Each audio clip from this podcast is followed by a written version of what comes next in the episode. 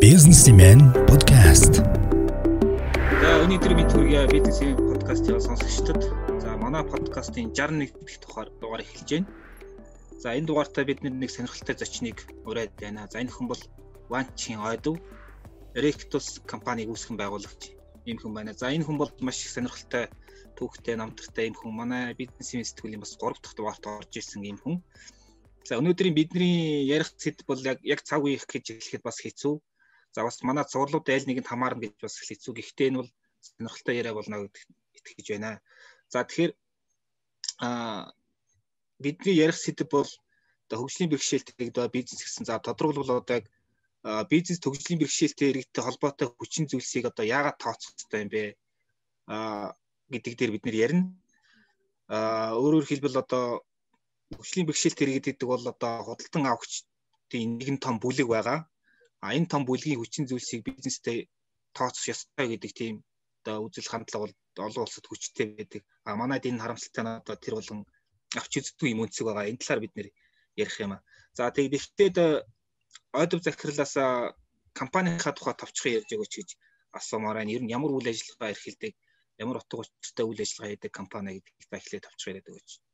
За сайн байцгаана уу подкастыг сонсож байгаа ирэх юм аа сонсогч нартаа энэ өдрийн мэндийг хүргье.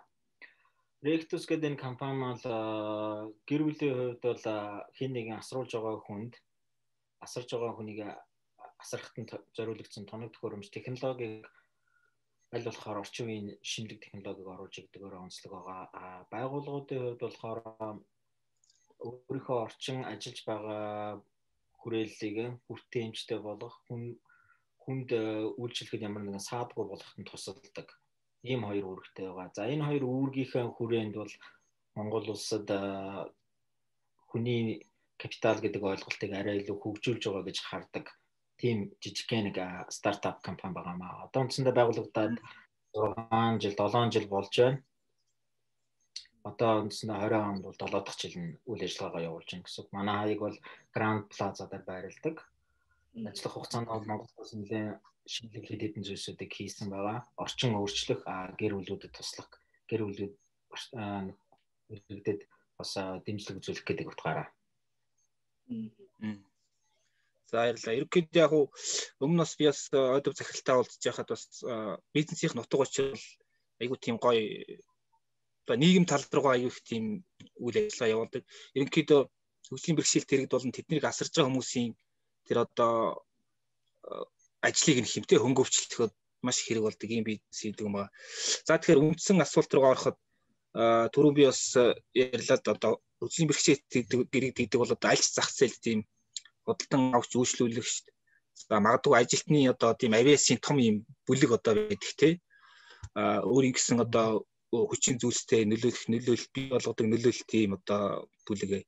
Тэгэхээр ер нь хөгжлийн бэрхшээлт хэрэгдийг одоо худалдан авч үйлчлүүлэх гэдэг тэг бүлэг болгож яагаад заавал авч үзэх шаардлагатай байдаг гэдэг дээр та эхлээд нэг суур ойлголтуудыг өгөөч. Тэгээ. А өнөө хүртэл хөгжлийн бэрхшээлтэй яг хоёул хөгжлийн бэрхшээлтэй иргэд гэж нэрлж байгаа боловч хөгжлийн бэрхшээлтэй иргэдийн цаана бас нэг хэсэг том нүдэнд харагддаг байсан. Өндөр наснууд байгаа. За дөнгөж төрсэн байгаа, жирэмсэн эхчүүд байгаа төр зүрийн гинтэл авсан хүмүүс байгаа. Тэгэхээр яг зөвхөн би хөгжлийн бэрхшээлтэй иргэд гэхээр зөвхөн эдгээр 100 хэдэн мянган хүнийг ярьж байгаа гэж бас битгий ойлгоорой. Тэгэхээр энэ маань 2 3 дахин хоош гэдгийг ойлгоорой. Эдгээр иргэдийг э, өнөө хүртэл яаж үдсэн бэ гэхээр э, нэг тийм бизнес талаасаа бол э, нэг тооцохоор хүмүүс гэж тооцож байгаагүй. Өөрөөр хэлбэл сегмент гэж хардггүй байсан. Одоо ч гэсэн харахгүй байгаа. Шалтгаан нь юу гэхээр худалдан авах чадвар их багтаа гэж үздэг. Уламжлалтай ойлголтоор өөрснөө нэг хангалттай хэмжээний орлого олдгоо а өөрснөө хангалттай хэмжээний эргээд зарлага гаргадаггүй гэж тооцдог. Гэтэл сүүлийн үеийн чиг хандлага судалгаанууд ингээ харахад бол Монгол улсад харалта яг хөгжлийн бэрхшээлтэй хүн би өлсөд өгчлээ гэсэн нэг ч хүн гарч ирээгүй. А би хувцасгүй нүцгэн явж гин гэсэн нэг ч тохиолдол гарч ирээгүй. Тийм үү? Тэр хүн яаж вэ? Хувцас өмсөж гин хоол идэж байна хоол идэж яах хувцас өмсөж яах гэдэг чинь тэр хүний хэрэглээ ямар ч байсан бэрхшээлгүй хүнийхээс ялгаагүй байна гэсэн. За орлогын хувьд бол яригдана. Мэдээж наадах чинь халамжаараа мөнгө авдаг гэж. А гэтэл та одоо эргээд энийг сонсож байгаа эргээд бас бодоод үз.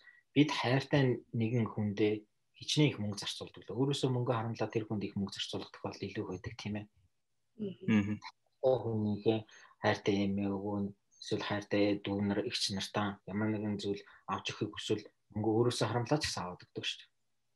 Тэгэхээр нэг хүний орлого бол э, хэдий ч нэг тухайн хүн нь өөрөө орлого байгуулж байгаа ч гэсэн гэр бүлийн орлого тэр хүний худалдан авах чадварт бас эерэг нөлөө үзүүлдэг гэсэн үг байхгүй юу? За ингээд бодохоор бодоод үзье. Бид одоо бизнесийг хийхдээ мэдээж баяж э, одоо худалдан авах чадвартай хүмүүст буюу их мөнгөтэй өмсөж оруулж бизнеснийг хийдэг. Аа нэг нөгөө талаараа бас худалдан авах чадвар арай доогуур хүмүүст бас зориулж нэг бизнес сегмент маркетинг ангилж хаваадаг. А гэтэл энэ дотор бас хөгжлийн бэрхшээлтэй юм уу бэрхшээл э, одоо өндөр настай хүмүүсд бас орж байгаа гэдгийг ерөөсө тооцохгүй байхгүй. А зүгээр тоон үзүүлэлтээр яагаад тооцох хэрэгтэй вэ гэхээр Монголд байгаа нийт хөгжлийн бэрхшээлтэй гэдэг тоо 2010 11 оны байдлаар 120 мянган хүн байгаа байхгүй юу. Аа. Хөвсгөл аймаг буюу хамгийн хүн ихтэй аймагаас илүү олон тоо. Яг хав тархуу тархуу байрлалтай учраас л тэгж магадгүй бүхэлдээ харагдахгүй байгаа. А нөгөө талаар юу гэж бас нэг харах өнцгөө нөхөр хөгжлийн бэрхшээлтэн хүнийг хизээч аа тоо толгоогоор нь тоолох одоо болцсон бизнес талаас харах юм бол энэ өрхөөр нь тооцно. Яагаад гэхээр зүгээр Америкт л гэхэд э, гурван өрх тутмын нэг нь ямар нэгэн байдлаар хөгжлийн бэрхшээлтэй хүнтэй холбоотой байдлаар амьдарч байна.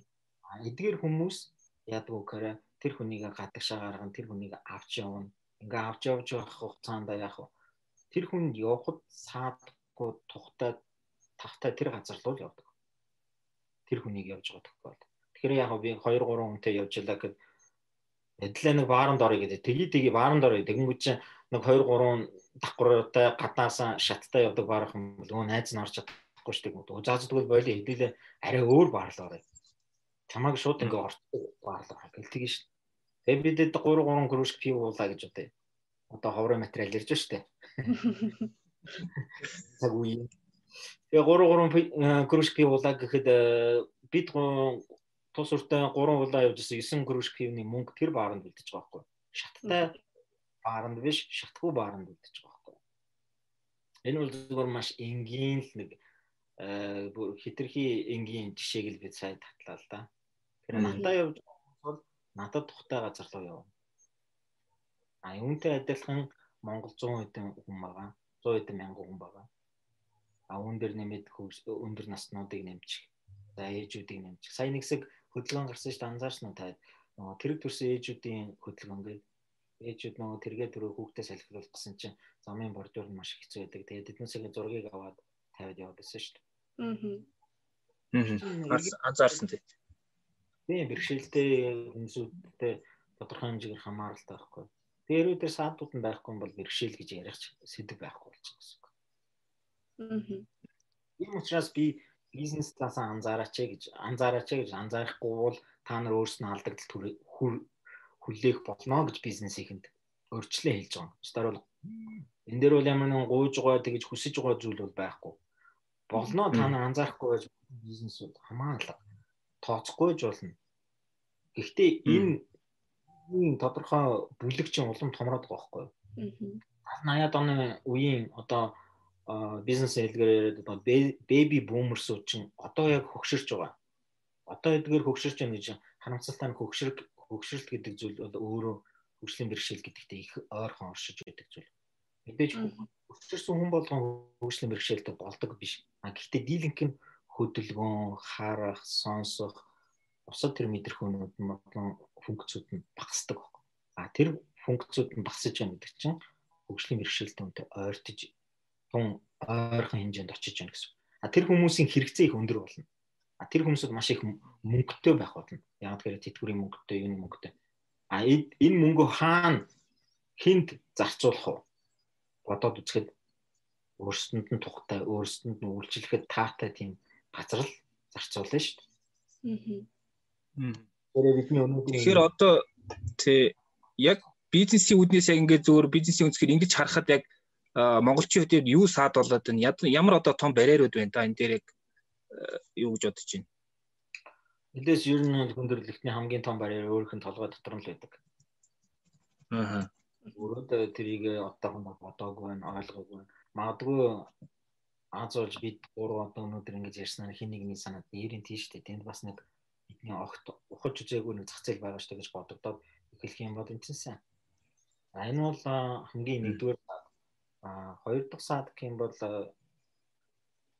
аа бидний одоогоор бизнесийн үйл ажиллагаа явж байгаа бүхэл дэд бүтцүүд маань өөрөө эдгээр нийгмийн бүлгүүдэд үйлчлэхэд зориулагдаагүй байдлаар баригдсан байдал та. Өөрийг бодоод үзье тийм ээ.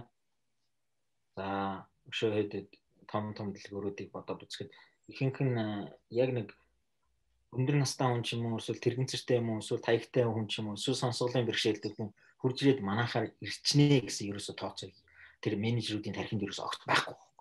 Захирлуудын тархинд ч огт байхгүй. Тийм юм огт бодогдоогүй. Дандаа 18-аас 25 настай ийд булчин шүрмсэн зангирсан эв эрүүл сайхан залуучууд орж ирэл аа юу яа дэр дэлгүүрүүдээр үйлчлэнэ. Эсвэл байшингуудаа дандаа л тэр байшин байрыг авсан хүмүүсүүд мөнхөд залуу настай 30 настай байх юм шиг ботцсон байрууд их байгаа байхгүй. Бид 200 саяар за 250 саяар зайсанд нэг байр авлаа 3 өрөө байр авъя гэж бодъё. Энд чинь нэг тэгээ ипотекийн зээл чи 20 20 жил штэ. За 30 таа авлаа гэж бодъё. 20 жил боллоо. 20 жил боллоо төлнө гэж бодъё. 50 таа. 55 хүртэлх насанд чинь амьдралд юм юм тохиондоо. А дээр нэмээд ээж өндөр нас тэр үед өөрийн чинь 25 30 таа байсан ээж аауд чинь 45 таа байсан гэж 45 дээр дахиад 30-ыг нэмжлээ 70 эдтэй болно. 70 эдтэй болохоос ээж аав өндөр наснууд чинь бас хэцүү болно. Ээж аавыгаа тэр хүртээмжгүй баригдсан байшин байдлахад яаж аваач? Өөрөө тэр байрандаа ямар нэгэн хэмжээгээр асуудал үүслэх гэд эргээ яаж орж арах вэ? Лифтгүй байр гэж бодъё л да хоёлоо лифттэй эсвэл лифт нэг жижигхэн гэж бодъё. Тэгж бодох юм бол энэ бизнес гэдэг зүйл чинь бүхэл бүтэн хүний human life pace буюу хүний амьдралын насжилтаар үндэслэгдэж явах ёстой зүйлийг манайхан одоохондоо 5 жил 10 жил хараалга учраас энэ бол маш том хоёр дахь том саад байна. Аа. Тэгэхээр одоо та түрүүн хамгийн энгийн жишээгээд зөвлөө. Ер нь компаниуд хөгжлийн бэрхшээлтэй иргэдэд зориулсан эм дэд бүтцийг бий болгож бизнестэй шингээснээр энэ өөрсдийн бизнест ямар үр ашигтай яг тийм тодорхой кейсээр ярил эсвэл судалгаагаар ч гэдэг да ингэснээр ингэж ийм эрэг давуу тал үүссэн гэдэг талаас нь ярил. Walgreens гэдэг нэг сүлжээ дэлгүүрүүд өгдөг дээ Америкт. Аа. Walgreens-ийн хүүхэд нь өөрөө эзэнийх нь хүүхэд нь өөрөө хөгжлийн бэрхшээлтэй байхгүй юу? Аа. Тэгээ хүүхдээ гарч чадж яг удаагүй байжсэн тохио байдлаа. Ерөөсөө ингээд би хүүхдээ миний хүүхэд ийм байхад мэдээж надтай адилхан олон гэр бүлүүд байгаа. Би бизнесээ миний гэр хүүхчиг гэр бүлүүд очиход зориулж өөрчлөнө гэдэг. Walgreens-ийн сүлжээ байдаг бүхэл одоо юунуудаа байгууламжуудаа маш гоё хүртээмжтэй болгож өгсөн гэж. Тэгэхэд жилийн 12 нь 11.3%-аар борлуулалтын хоног нэмэгдсэн гэж байна. За AT AT&T гэж үүдэг чинь Америкийн том одоо манайхаар бол Mobicom, Skytel гэдэгтэй адилхан том өөрийн телефоны сүлжээ үүдэг шүү дээ. Тэр тэгсэн гэж байна.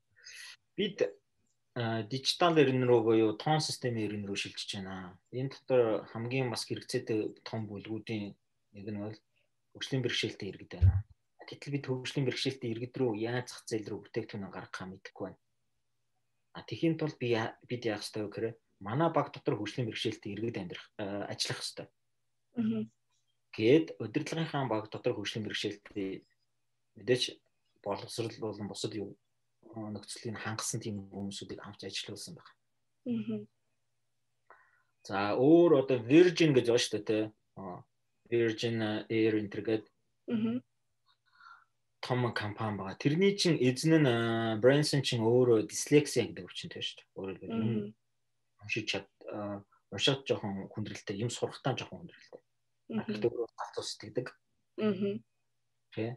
Тэр өөрөө ч гэсэн бас хөгж юунуудыг хөгжлийн бэрхшээлтэй иргэдэд зориулж миний салбаруудад одоо манайхаар үйлчж байгаа салбарууд тодорхой хэмжээгээр хөгжлийн бэрхшээлтэй иргэдэд хөнгөлөлттэй дээр нэмээд хүртээмжтэй үйлчлэг үзүүлэх хэрэгтэй гэж ярьж байгаа. Тэрний ачаа аа нэр хүнд нь бол маш сайн өссөн. Тэгээд энэ дээр нэг бас нэг юм хэлж байгаа юм мөнгөн биш ашиг гэж нэг ярьдаг те бизнес дээр. Мөнгөөр тооцох юм бол хөгжлийн бэрхшээлтэй иргэдэд ч юм уу өндөр наснуудад ч юм уу эсвэл яг цөөнхөд гэж зориулъя. Цөөнхөд зориулаа бизнесээ нээлттэй болж глоо гэд ямар ч бизнес бол буруу юм бол байхгүй. Алдаатай зүйл бол байхгүй. Багтаа юм зардлаа. Зүгээр байшин дээр хоёлоо байшин дээр авчаад би өөр нэг жишээр өрөө. Жишээ нь зүг зүгээр ингээд э, одоогоор нэг 7 давхар байшин барих гэж гэж үтэй. Зураг төсөл гарцсан бай гэж үтэй. 7 давхар нэг төслийг нэг давхрыг нэг тэрбумаар тооцоод 7 тэрбум өртөгтэй байшин гарах гэж байна гэж тооцъё л да. 7 тэрбум төгрөгийн өртгөр босох байшин дээр 10% нэмээд хүртээмжтэй болгоод за ерөөсөө 5% нэмээ. Дэлхийн жишгээр. Тэгээ ингэсэн байхад эхнээсээ тооцоогүй нэг байшинг 7 тэрбумаар байшин барьчаад дахиад өөрчлөн гэх юм бол 25% болгож өсдөг байхгүй. Аа. болгож өсгөхөд хүртээмжтэй болгож өөрчлөхөд. Тэгэхээр ямар өртгөөр өндөр гарч байна гэж байгаа биз? Аа. Тийм онцлогуд байгаа. Аа тэгээд мөнгөн бус ашигын тухай бид түрүү ярьсан. Мөнгөн бус ашиг гэдэг маань юу гэхээр Баядлаа одоо ингээд э, жишээ нь бодоод үзье энгийн жишээр. За BSP-гээр бодоод үзье л да. BSP дээр бид үйлчлүүлж байгаа гэж. BSP гэсэн чинь ямар нэгэн нийгэмд таагүй хэрэгтэй орооцолтчлоо ч юм уу холбоотой болчлоо гэж дээ. Аа.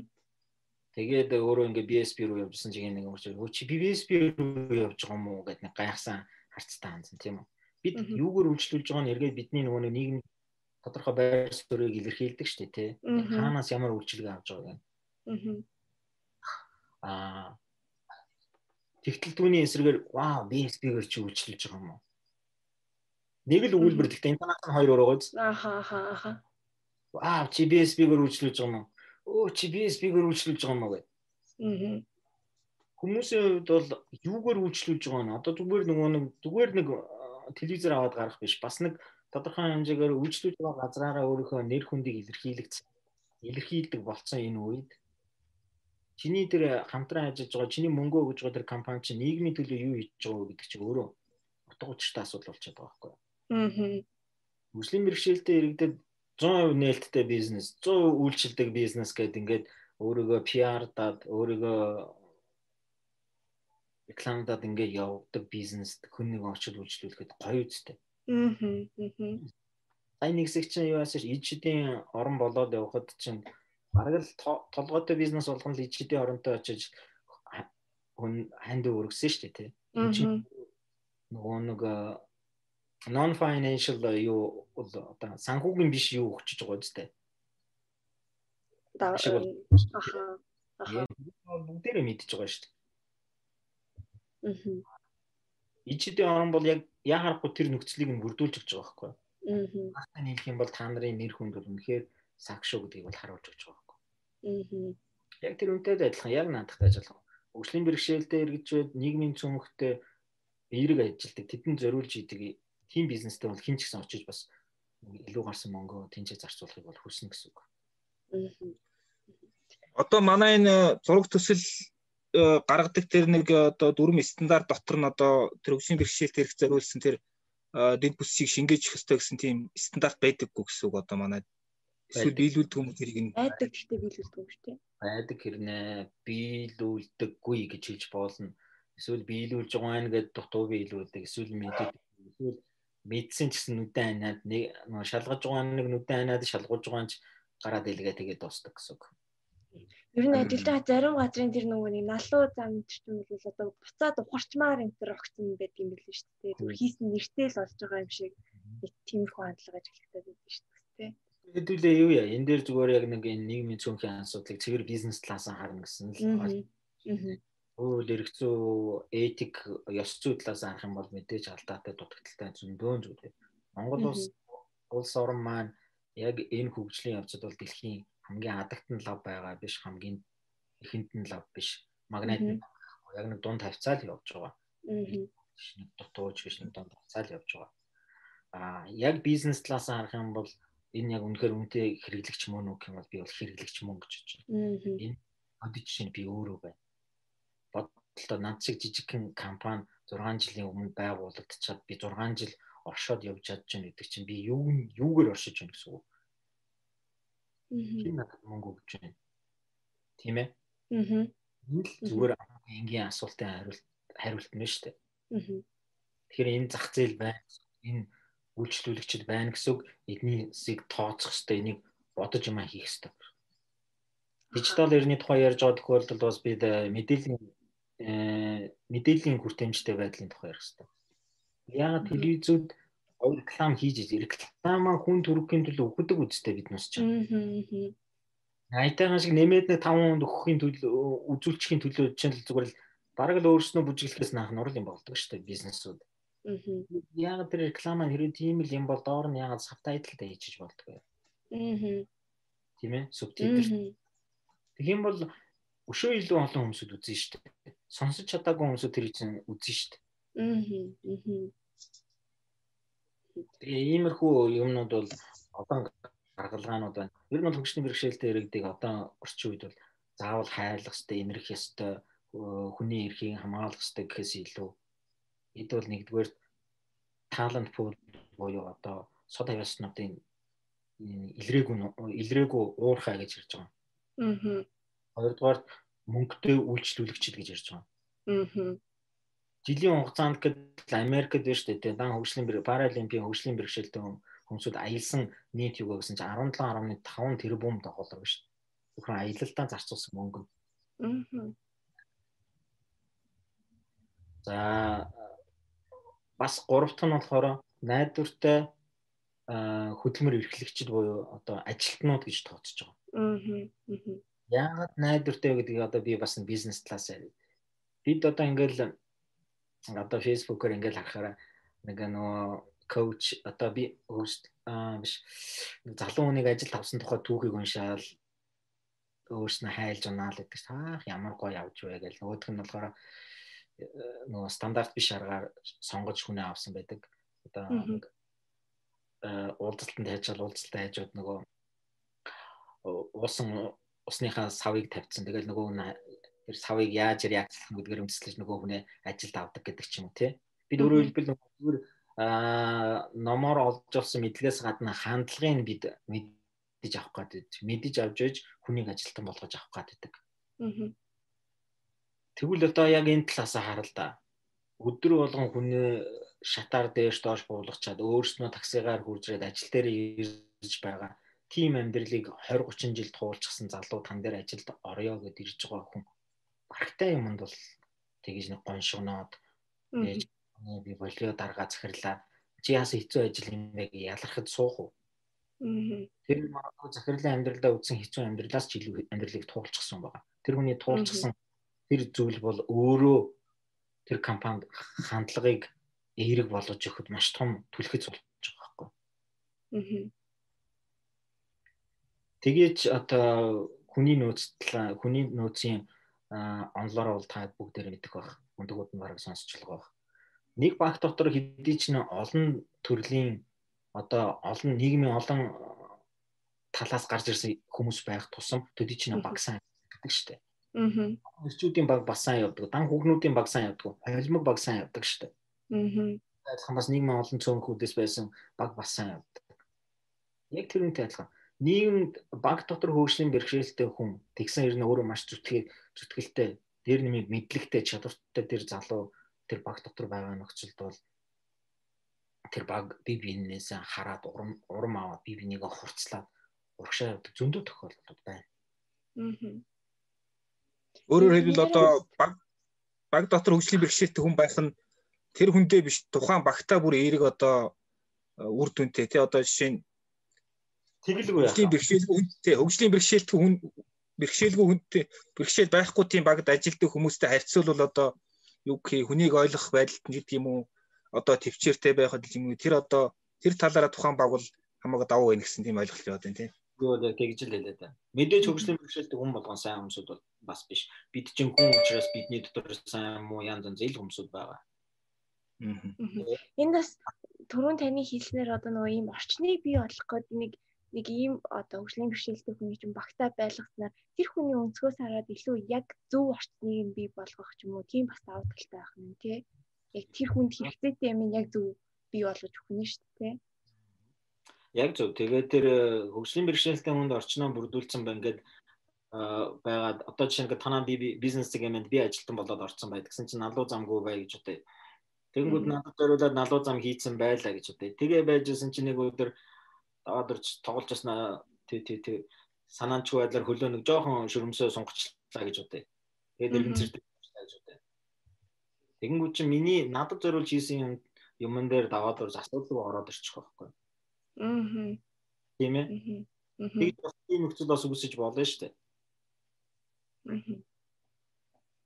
Ер нь бол эдгээр одоо нийгмийн цөөнхөд зориулаад ямар нэг юм хийчлээ гэхэд бурууддаггүй л гэсэн үг нэгдүгээр мессеж бол. Аа. Ашигтай байна уу гэс буруудахгүй. Ямар ч хөрөлгүй гэсэн үг байна шүү дээ.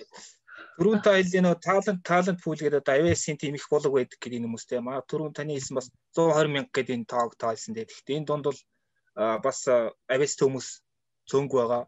А нөгөө талаас Монгол улс маань одоо ингээд мэрэгсэн боловсон хүч ер нь боловсон хүчний тал дээр айгүй тийм одоо асуудалтай байгаа. Одоо боловсон хүчнэр ангацсан байгаа одоо хөдөлмөрийн зах зээл маань тий. Тэгэхээр а энийг энийг одоо яг тийм төрийн хэмжээнд бодлого гэх юм ер нь яг зүгээр бизнесийн үүднээс аваад үзэхэд тий хөгжлийн бэрхшээлтэй хүмүүсийн авиасыг яаж одоо эдийн засгийн эргэлтэд оруулж болох вэ те? Энэ дэр нь ямар арга зам байж болох вэ? Та энэ дээр юу хэлэх вэ? Talent pool гэж хэлэхдээ би бас юу гэж бодсон бэ гэхээр Монгол улсынхаа хүний нөөц маань үндсэндээ 3.2 сая 2 сая. Яаж ч өсрээд 3.2-оос дээш гарч чадахгүй. Аа тэгтэл эдгээр иргэд маань ихэнх нь гадагшаа явж байна, цөөнх нь чадваргүй болж байна, энтрээ гэдэг ингээ хараад улам улам багасаад л гэсэн. Тэгэхээр бидний хувьд бол ийм том газар нутагтай тэгсэрний ийм цөөхөн хүн амтай улс орны хувьд бол нэг ч хүн болгоныг бүрэн дүүрэн ашиглаж яж ядаж 30 жилийн өмнө яриад байсан Сингапурынхаа Азийн барлуугаад өгөх гээд байгаа байхгүй юу? Нэг ч хүн бол А нэг ч хүн болгоныгаа бид яаж доторх шүүсийн хугас орох вэ? Тэр хүнээс гаргаж болох бүх юм яаж гаргахгүй гэхээр боловсролын асуудал яригдана. Одоогоор яг мэдэгдэж байгаа хөгжлийн бэрхшээлтэй иргэдийн авиасууд нь яг үнэндээ гэхэд бол манай боловсрол сайндаа гарсан зүйлсүүд байсан биш. Мөнчгөрөөрөө зүтгэж явсаар байгаа л гарсан хүмүүс байгаа. Яг тэгээд манай Монголын боловсролын системийн хөгжлийн бэрхшээлтэй хүмүүсийг ямар нэгэн байдлаар тэр авьяасаа илрүүлэх тэр бололцоог бол гаргаж өгөөгүй гэсэн үг. Хэрвээ энийг нэ гэж бодож байгаа бол бидний сургуулийн өмнөх боловсрал, сургуулийн үеийн боловсрал, дээр боловсрал энэ гурван шатны боловсрал гуйлаа асуудалгүй хүртээмжтэй болж байж Аа. Бид саяны яриад байгаа тэр талант пул буюу одоо сод сод авьяаснууд уул уурхад гаргаж ирнэ гэсэн үг. Аа. Бидний эдгээр 120 мянган чинь үндсэндээ 12 10-аас 13 мянган хүүхдүүд байгаа. 13 мянган хүүхдүүдийн дийлэнх нь сургуульд бодоход цэцэрлэгч явж үзээгүй хүүхдүүд байгаа. А гэтэл эдгээр эдгээр хүүхдүүд дотроос ирээдүйн дахиад нэг жансан наруугаа, дахиад нэг бавуугийн лавгсрангуй, дахиад нэг Стефен Хокин шиг хүн гарч ирэхгүй гэх ямар ч үндэслэл байхгүй. Аа. Энийг хараагүй байж шууд булчилж байгаа сургууль цэцэрлэгээ бид хүртээмжгүй байлгасны улмаас энэ нэг том хүний нөөц дээр нэмээд авиасын нөөцийг Монгол улсыг хөгжүүлэх магадгүй том нөөцийг бид ашиглахгүй тэр чигээрээ матчигээ дээрээс нь булчаад байгаа байхгүй.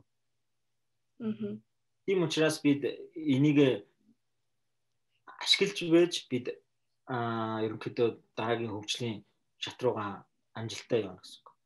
Эний одоо бас нэг жишээ гэх юм бол Япон болон Швейцар улсууд үндсэндээ нөгөө хүн ам нь их удаан амьдраад хөгшрөөд залуу цөөрөөд байгаанууд нь бас хэдэн тийш яваад ингээ яцсан чинь нөгөө ажилтнуудын хомсдолд ороод байгаа шүү дээ. Аа.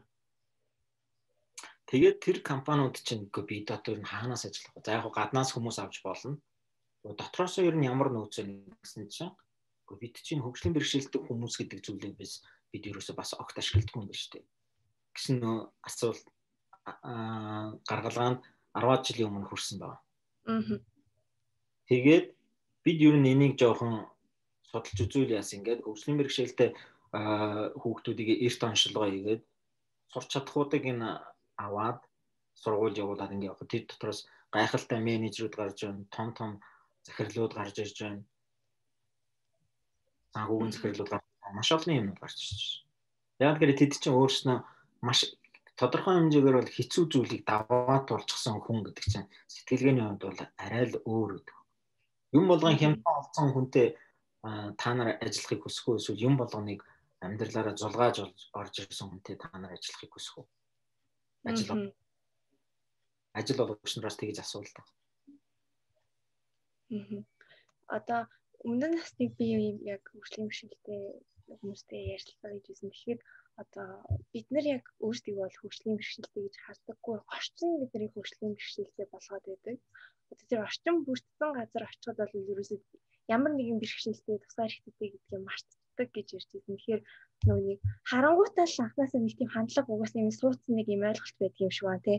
Нэг юм ямар нэг юмараа дутуу эсвэл нэг ямар нэг юм ингэж яг хийж чадахгүй л гэдэг ойлголтууд үүсдэг үүсдэг бидний хувьд одоо яг үүсээд тах шиг байдаг тий. Тэр энэ хандлагыг өөрчлөх өөрчлөх бас их чухал асуудал юм шиг надад санагддаг шүү дээ. Мм хандлага өөрчлөх чи өөрөө их том ажил. Бас магаал нэг хөглөө өглөөс ирэхэд хандлага өөрчлөгдөх зүйл бас биш л байгаа л. Аа. Эсвэл энэ олон төрлийн хүмүүс байгууллагууд ажиллаж байгаа.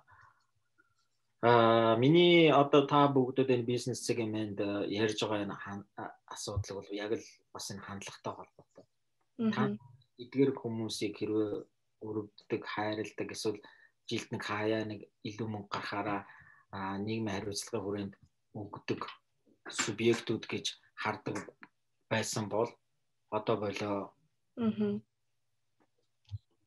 Тэр жил болгон илүүчилж өгдөг мөнгө өөрөө зүгээр өөрсдийнхөө салбаруудыг өөрийнхөө бизнесийг өөрөө хүртээмжтэй болгоо. Тэгж илүүчилж ингэж пиардаж хийх мөнгөнийхөө оронд өөрсдийнхөө үйлчилгээнийхээ газруудыг эргээд харуулад шалгуулчих төрөмс байгууллагуудаар үнэхээр хүртээмжтэй нь хүртээмжгүй нь хүртээмжтэй байгаа бол асуудалгүй тэрийгээ сурталчил. Хүртээмжгүй байгаа бол тэрийгээ янзлуул хаана алдаатай байгаа засуулчих. Энд чи ямар ч илүүчилж нийгмийн хариуцлага гэж энд очиж туулын шугуу дээр янз бүрийн юм хийхээс чи илүү ач холбогдолтой чухал зүйл болох гээд байна. Гэхдээ магадгүй аль аль нь байж болох л бахал дан сайн намайг нэг хүн гэсэн заавал нэгийг ажилуулахын тулд нөгөөдгийг нь өгөөсөх хэрэг байхгүй шүү дээ. Аль аль нь хийж болно. Гэхдээ бас нэг ийм гаргалгаа байна шүү гэдгийг л би хэлж байна л да. Аа та бас нэг компанид ажил явуулж байгаа. Тэ тэрнийхээ талаар бас энд ярьж өгөөч. Одоо бол би яг энэ лайв хийсний дараа 2 цагийн дараа олон нийтээс хөрөнгө босгох буюу краудфандингаас хөрөнгө босгох чиглэлийн лайв хий сургалт хийх гэж байгаа. Энэ бол сургалт гэхээс илүү би өөрөө компани анх байгуулахдаа би Indiegogo гэдэг хөрөнгө босгодог платформ дээр 10 мянган доллар босгож анх компанийнхаа суур хөрөнгийг бий болгосон юм. Аа. Одоо би э, сая 7 хоногийн өмнө би GoFundMe гэдэг бас нэг дэлхийн том платформ дээр хөрөнгө босгох ажил эхлүүлжлээ. Энэ үйл ажил маань юутай холбоотой вэ гэхээр би онд хүртээмж гэж зөндөө ярьлаа. Аа хүмүүст ойлгуулах гэж маш их зөндөө юм болоо 10-аад гаруй жил би энийг ярьж байна. Яриад л нь яриад л нь шүссэн барагтаанд нь цангахаар хэмжээнд ярьчлаа. Тэгээд үзүүлэг нь яг юу вэ гэхээр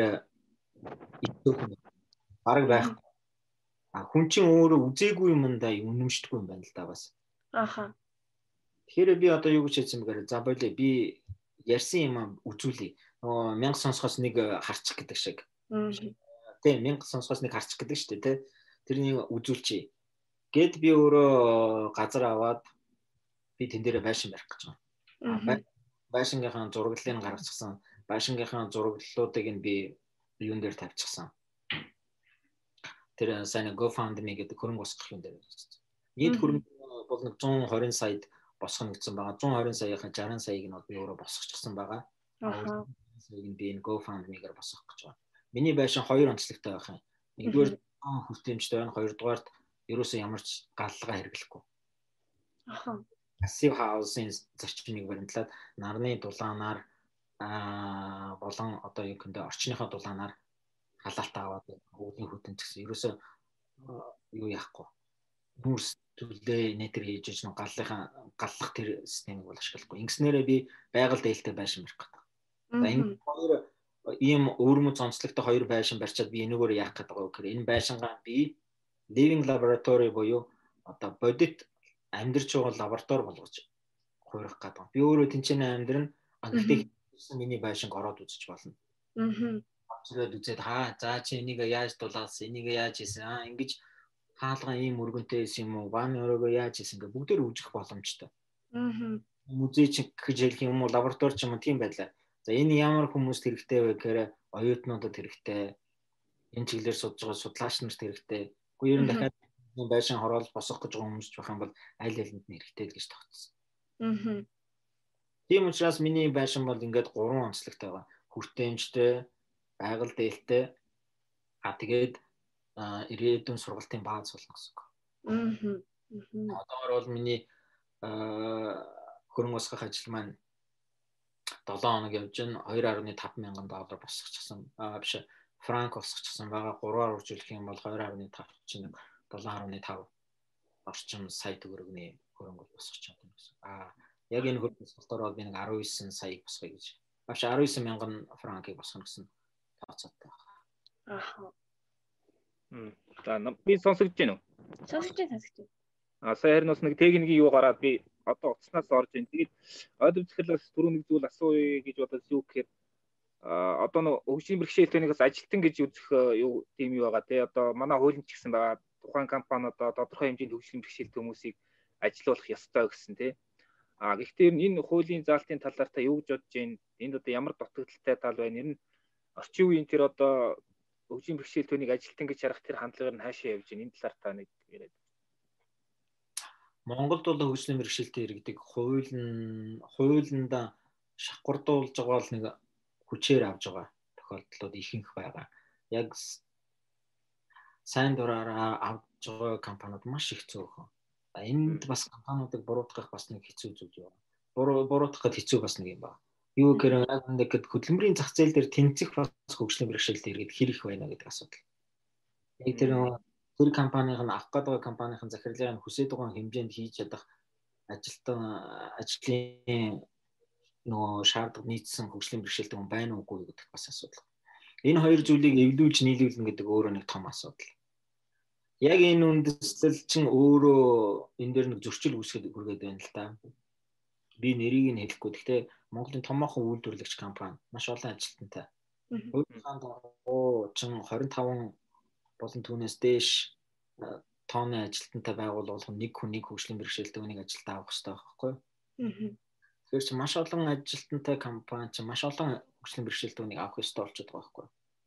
Харин авахгүй бол хөдөлмөрийн хөлсний хэдэн хувьд ажилтны тэнцвэр хэмжээний мөнгийг тодорхой санд өгөх ёстой дээ. Ингээ яваад надаас тэр хүний захирал нь над руу асуусан. Одоо би хаанаас ийм олон хөгжлийн бэрхшээлтэн олдох вэ гэж. Аа. Уучлаарай үнэндээ гэд өдөр гарч идэнтэй лав бараад явсан ч гэсэн яг таны шаардлагыг гэдэг нийт зүйлээд өдий тооны олон хөгжлийн бэрхшээлтнийг олно гэдэг тийм амар биш. Үүнд маш олон хүчин зүйлсүүд байна. Нэгдүгээр боловсрал маань өөрөө хүртээмжгүй яг тэр оюуны хувьд бэлтгэгчсэн хөгжлийн бэрхшээлтэй үндсэн. За бэлтгэгдсэн байлаа гэхэд үндсэн нөгөө нэг нийтийн тээврийн дэд бүтцэн өөрөө муу учраас нөгөө хүн чинь өдөр болгон бас ажил руугаа явж чадахгүй байна. Аа. нь болохоор ажилд авах гээд байгаа компанийн байшин барилга орчин нь өөрөө хүртээмжгүй байна. Аа. Дөрөвт нь болохоор захирал нь өөрөө яг тэр хөгжлийн бэрхшээлтэн үнээр яг ямар ажил хийх вэ гэдгийг ойлголт нь ерөөсөн нөхдүүдэд гүйцэд суугаагүй байна. Аа. Ийм нэг хэд хэдэн онцлогуд байгаа учраас их хэцүү болоод байгаа. Яг одоогийн нөхцөл байдал. А энэ квотын системийн хууль гэж яриад байгаа. Хөдөлмөрийн хөгжлийн бэрхшээлтэй хүний тухай хөдөлмөрийн квотын систем гэж ярьдаг байхгүй. Өөрөөр хэлбэл 25 хүнтэй альва байгууллага заавал нэг хөгжлийн бэрхшээлтэй хүн. Эн чинь өөрөө хэрэгжихгүй байх үндэслэл нь саяны хэлсэн хэдийн шалтгаан дээр болж байгаа. Аа. А гэтэл Монгол улс өөрөө яг энэ рүүгээ маш их хэмжээний мөнгө хайдаг. Боловсрлон орхичоод аа боловсрлон орхичоод яг энэ рүүгээ маш их хэмжээний мөнгө хаяад байхаараа мориор бол уртлын хоёр хөл нь урагшаа төрүүлж тавих гээд байдаг. Арталт нь хоёр хөл үлдчихэд байгаа байхгүй. Үндсэн биеийн урагшаа төлгөх артлын хоёр хөл чинь хойно хойно үлдчихэд байгаа. Тэгэхээр энэ асуудал ойрын 10 жил шийдэгдэхэд маш хэцүү байх байхаа. Аа. гэж л би 100 120 мянга гэ тоос ер нь одоо Монголд байгаа хөгжлийн бэрхшээлт хүмүүсээс ер нь хэрэг хэдэн хувь нь одоо хөдөлмөр яг эрхлээд ингээд бизнес эрхлээд ч гэх юм явж байна. А ямар салбарт илүү одоо ажиж тийм тоо юу танд байна уу? Мм ер нь их бага 10 хүрэхгүй хувь нь л ямар нэгэн байдлаар яг бизнес эрхэлж байгаа. Яг 120 мянга чинь 5 6 жилийн өмнөх тоо шүү дээ. Би бол хувьдаа гэж харж байгаа. Аа 840 хүрсэн байгаа байх гэж бодож байна. Аа нэг тэр хоёр гэн бол тэр ажил хийж байгаа хүмүүсүүдийн цөөнх ихэнх нь бол хуваараа эрхлэх аж ахуй гэдгээр явж байгаа. А яа ингээд цалин аваад ажиж байгаа иргэдийн тоо бол нэг 10-аас 15% л байгаа бах та. Илүү бол байж чадахгүй байх л гэж бодож байна. Яагаад гэхээр дийлэнх амжилттай яг тийм саяны яриад өгдөг дээд бүтцийн хязгаарлагдмал байдал боловсролын дутуу олсон байдлаас хамаарат одоо хөдөлмөрийн зах зээл дээр өрсөлдөхүйц байж чадахгүй байгаа. Энэ өөрөө том бидний улсын сул тал болчиход. Тэгэхээр миний одоо ганц харж байгаа би хинтээч ямар ч одоо эргэтэн дарагтантай очихоор ганц гуйдаг юм. Сургуулиудыг минь өөрчлөөд өгөөч. Сургуулиудыг минь өөрчилж хийх юм бол үлдсэн үлдсэн бүх зүйл нь бол яг хав бидний үеэрээ яг алдаатай хэсэг нь ингээд дууслаа гэд алдаагүй хэсэг нь цаашаа үргэлжилж явах гэдэг юм гэж би хүмүүс ууж ярьдیں۔ За за. За ингээд бидний өнөөдрийн подкаст энэ түрээд өндөрлөх гэж байна. Аа манай энэ дугаарт Rectus компани үүсгэн байгуулагч захирал ойдуу оролцлоо. За тэгээ ойдуу захирал маань одоос 17 цагаас гисэн баха тий. Одоо Crown Pound-аар ер нь яаж санхүүжилт босох вэ гэсэн тийм лайв хийх гэж байгаа гэдэг бас зүгээр юм дурдъя гэж бодлоо. Энэ дээр тий. Зүгээр юу шүү нэг хэлэхээс илүү нөгөө алдаатай онсон онсон хүмүүст хуваалцаад миний араас магадгүй энэгээр явах залуучуудад хаана бүдрэх вэ гэдэг юм өрчсөн сануулгал зорилготой гэсэн үг. За баярлалаа. За тэгэхээр бизнесмен подкаст юм 61 дугаарыг түрээд өндөрлж байна. Энэ дугаарыг бизнесмен сэтгүүл сайтын редактор даваад орж миний би бизнесмен сэтгүүл сайтын сэтгүүл миний би хамтран хөтлөө. Тэгээд бидний урилгын хүлээн авч оролцсон одоо захиралтад баярлалаа. Тэгээд нийгмийн нийгэмд нэг ийм хандлага тогтсон буруу хандлагыг өөрчлөхийн төлөө хөтөлмөрлж байгаа танд баярлалаа. Аа та баяр бас их баярлалаа. Урьсан. За ингээд за за.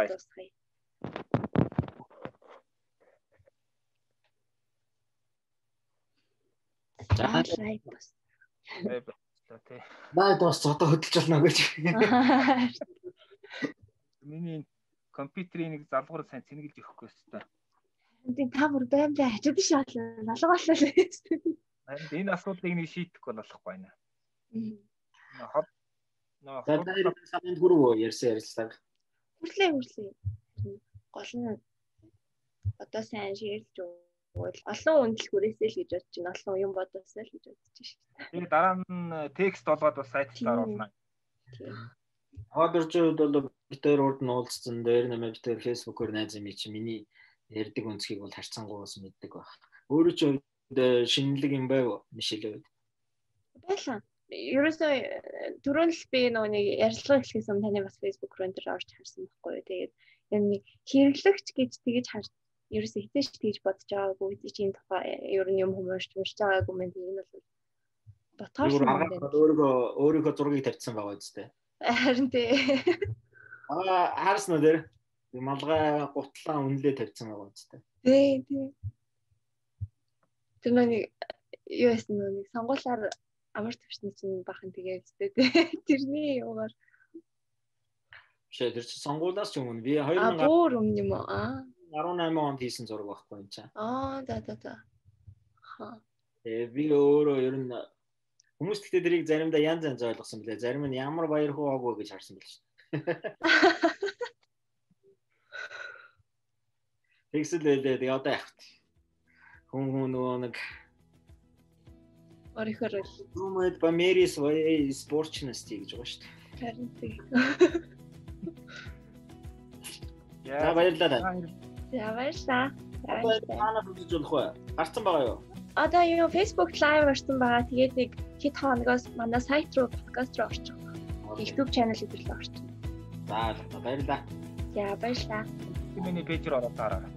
За